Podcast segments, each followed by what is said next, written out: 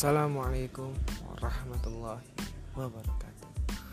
Pada suatu pagi yang sangat cerah di atas Baitul Haram, duduklah 4 pemuda di dekat rukun Yamani. Rupawan wajahnya, mulia keluarganya, bersih pakaiannya seakan mereka adalah perhiasan dari masjid. Kembar remaja itu adalah Abdullah bin Zubair dan saudaranya, yakni Mus'ab bin Zubair, Abdul Malik bin Marwan, dan Urwah bin Zubair. Indahlah pemuda zaman dahulu, bertemunya di masjid, ngobrolnya di masjid, nongkrongnya di masjid. Masya Allah, mereka berempat sedang melakukan pembicaraan yang semakin lama semakin serius. Suatu ketika di antara mereka ada yang mengusulkan untuk masing-masing mengumpulkan cita-cita yang didambakan. Mulailah Abdullah bin Zubair akan bicara. Cita-citaku adalah menguasai seluruh Hijaz dan menjadi khalifahnya. Lanjut saudaranya Mus'ab bin Zubair menyusul.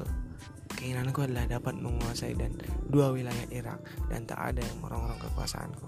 Giliran Abdul Malik bin Marwan berkata, bila kalian berdua sudah merasa cukup dengan itu, maka aku tidak akan puas sebelum bisa menguasai seluruh dunia dan menjadi khalifah setelah Muawiyah bin Abi Sufyan. Sementara itu, Urwah diam 1000 bahasa. Tatkala ditanya, bagaimana denganmu? Apa cita-citamu kelak, wahai Urwah? Dia berkata, semoga Allah Subhanahu Wa Taala merekahi semua cita-cita urusan dunia kalian. Aku ingin menjadi seorang alim ulama, sehingga orang-orang akan belajar dan mengambil ilmu tentang kitab Rabbnya, sunnah nabinya, dan hukum-hukum agamanya dariku. Lalu aku berhasil di akhirat dan memasuki surga dengan ridha Allah Subhanahu Wa Taala. Hari berganti semakin cepat. Akhirnya Abdullah bin Zubair dibayat menjadi khalifah menggantikan Yazid bin Muawiyah, pun dengan Mus'ab bin Zubair yang telah menguasai Irak, dan begitu pula dengan Abdul Malik bin Marwan. Dia berhasil menjadi raja dunia terbesar pada masanya, seperti yang Urwah muda cita-citakan. Demi merealisasikan apa yang dimimpikannya, beliau amat gigih dalam usahanya mencari ilmu, dan beliau mendatangi dan menimbanya dari sisa-sisa para sahabat Rasulullah yang masih hidup. Singkat cerita, beliau berhasil menjadi satu di antara Fuqaha Sab'ah, 7 ahli fikih di Madinah, yang menjadi sandaran kaum muslimin dalam urusan agama. Suatu waktu di zaman Khalifah al-Walid bin Abdul Malik, Urwah bin Zubair diundang oleh Amirul Mukminin berziarah ke Damaskus, dan Urwah mengajak putra sulungnya yang ia dambakan menjadi penerusnya. Tatkala ketika Amirul Mukminin dan Urwah bin Zubair sedang asik mengobrol, putra sulungnya meminta izin untuk melihat kuda-kuda peliharaan kerajaan yang ada di kandangnya. Tiba-tiba saja, ketika berjalan-jalan di kandang, seekor kuda menendang, menyepakkan kakinya dengan keras kepada putra sulung Urwah bin Zubair hingga menyebabkan putra Urwah bin Zubair meninggal dunia. Para pengawal pun bingung bagaimana cara untuk menyampaikan kepada Urwah dan Amirul Mukminin.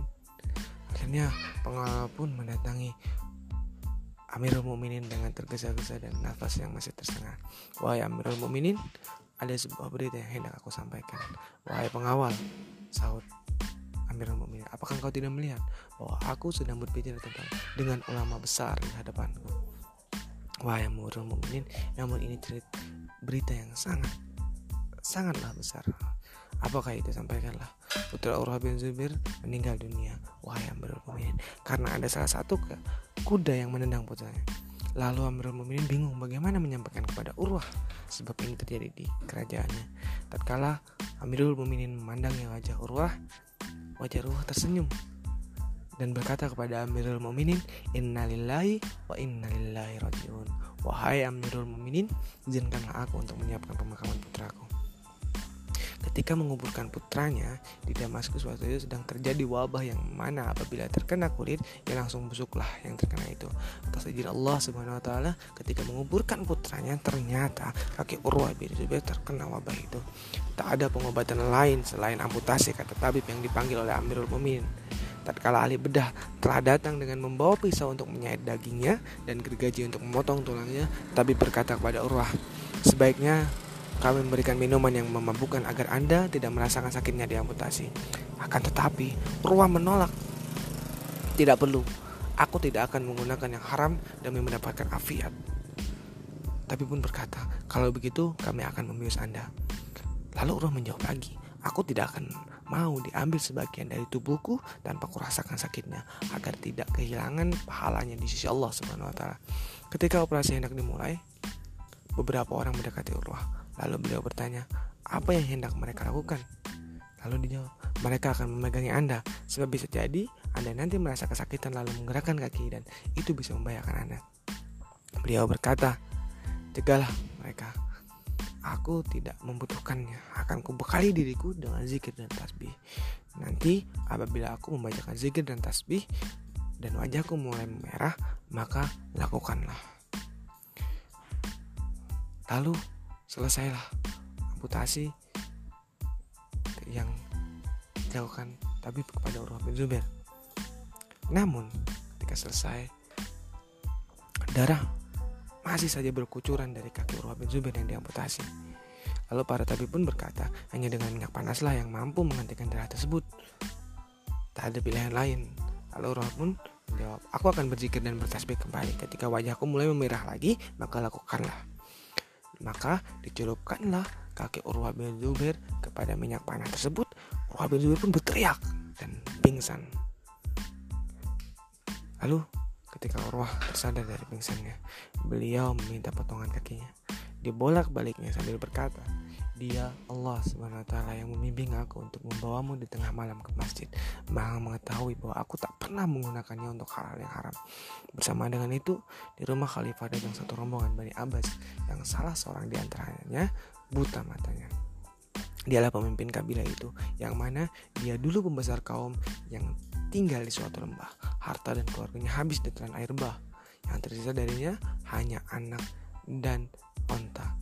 Namun anaknya pun meninggal dimakan serigala, dan ontanya menyebabkan matanya buta akibat tendangan onta tersebut menghancurkan wajahnya.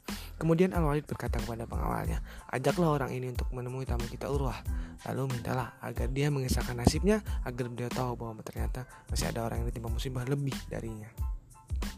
Tatkala beliau pulang diantarkan pulang ke Madinah dan menjumpai keluarganya, Urwah berkata sebelum ditanya, janganlah kalian risaukan apa yang kalian lihat, wahai keluargaku. Allah SWT telah memberiku 4 orang anak, dan dia berkehendak mengambil 1, maka masih tersisa 3. Puji syukur baginya, aku dikaruniai 4 kekuatan, lalu hanya diambil 1, maka masih tersisa 3, dan masih banyak lagi yang ditinggalkannya untukku. Bila dia mengujiku sekali, kesehatan yang daya karuniakan masih lebih banyak dan lebih darinya. Urwah bin Zubair seakan menjadi menara hidayah bagi kaum muslimin, menjadi penunjuk jalan kemenangan, dan menjadi dai selama hidupnya. Perhatian beliau yang paling besar dalam mendidik anak-anaknya secara khusus dan generasi Islam secara umum. Beliau tidak suka menyia-nyiakan waktu dan kesempatan untuk memberikan petunjuk, dan selalu mencurahkan nasihat demi kebaikan mereka. Tak bosan-bosan beliau memberikan motivasi dan wasiat kepada kita semua. Nasihat dan motivasi yang pertama adalah yang beliau sampaikan kepada anak-anaknya, wahai putra-putriku, tuntutlah ilmu dan curahkan seluruh tenagamu untuknya, karena kalaupun hari ini kalian menjadi kaum yang kerdil, kelak dengan ilmu tersebut Allah menjadikan kalian sebagai pembesar kaum. Sungguh menyedihkan, adakah di dunia ini yang lebih buruk daripada seorang yang tua yang bodoh? Yang kedua, tentang sedekah, tentang memperbanyak sedekah. Wahai anak-anakku, janganlah kalian menghadiahkan kepada Allah SWT dengan apa yang kalian merasa malu menghadiahkannya kepada para pemimpin kalian. Sebab Allah SWT maha mulia, maha pemurah, dan lebih berhak didahulukan dan diutamakan. Beliau juga senantiasa mengajak dan menasihatkan, memesankan kepada kita semua untuk memandang suatu masalah dari sisi hakikatnya. Beliau berkata, wahai putra-putriku, jika engkau melihat kebaikan pada seseorang, maka akuilah itu baik, walaupun dalam pandangan banyak orang dia adalah orang jahat. Sebab setiap perbuatan baik itu pastilah ada kelanjutannya. Dan jika melihat pada seseorang perbuatan jahat, maka hati-hatilah dalam bersikap, walaupun dalam pandangan orang-orang dia adalah orang yang baik. Sebab setiap perbuatan ada kesinambungannya. Jadi camkanlah, kebaikan akan melahirkan kebaikan setelahnya, dan kejahatan menyebabkan timbulnya kejahatan berikutnya. Terakhir, beliau juga mewasiatkan kepada kita agar bertutur kata yang baik dan berwajah ramah. Wahai putra-putriku, tertulis dalam Al-Hikmah, jadikanlah tutur katamu indah dan wadahmu penuh senyum, sebab hal itu lebih disukai orang daripada suatu pemberian. Masya Allah, Urwah hidup hingga usia 71 tahun. Di akhir hidupnya, beliau dalam keadaan berpuasa dan keluarganya hendak mendesak agar beliau mau makan, tetapi beliau menolak keras. karena ingin berbuka di sisi Allah Subhanahu wa taala dengan minuman dari telaga al-Kausar yang dituangkan dalam gelas-gelas parah oleh bidadari cantik di surga. Insyaallah hidupnya penuh dengan kebajikan, kebaktian, dan diliputi ketakwaan. Wallahu a'lam bishawab. Assalamualaikum warahmatullahi wabarakatuh.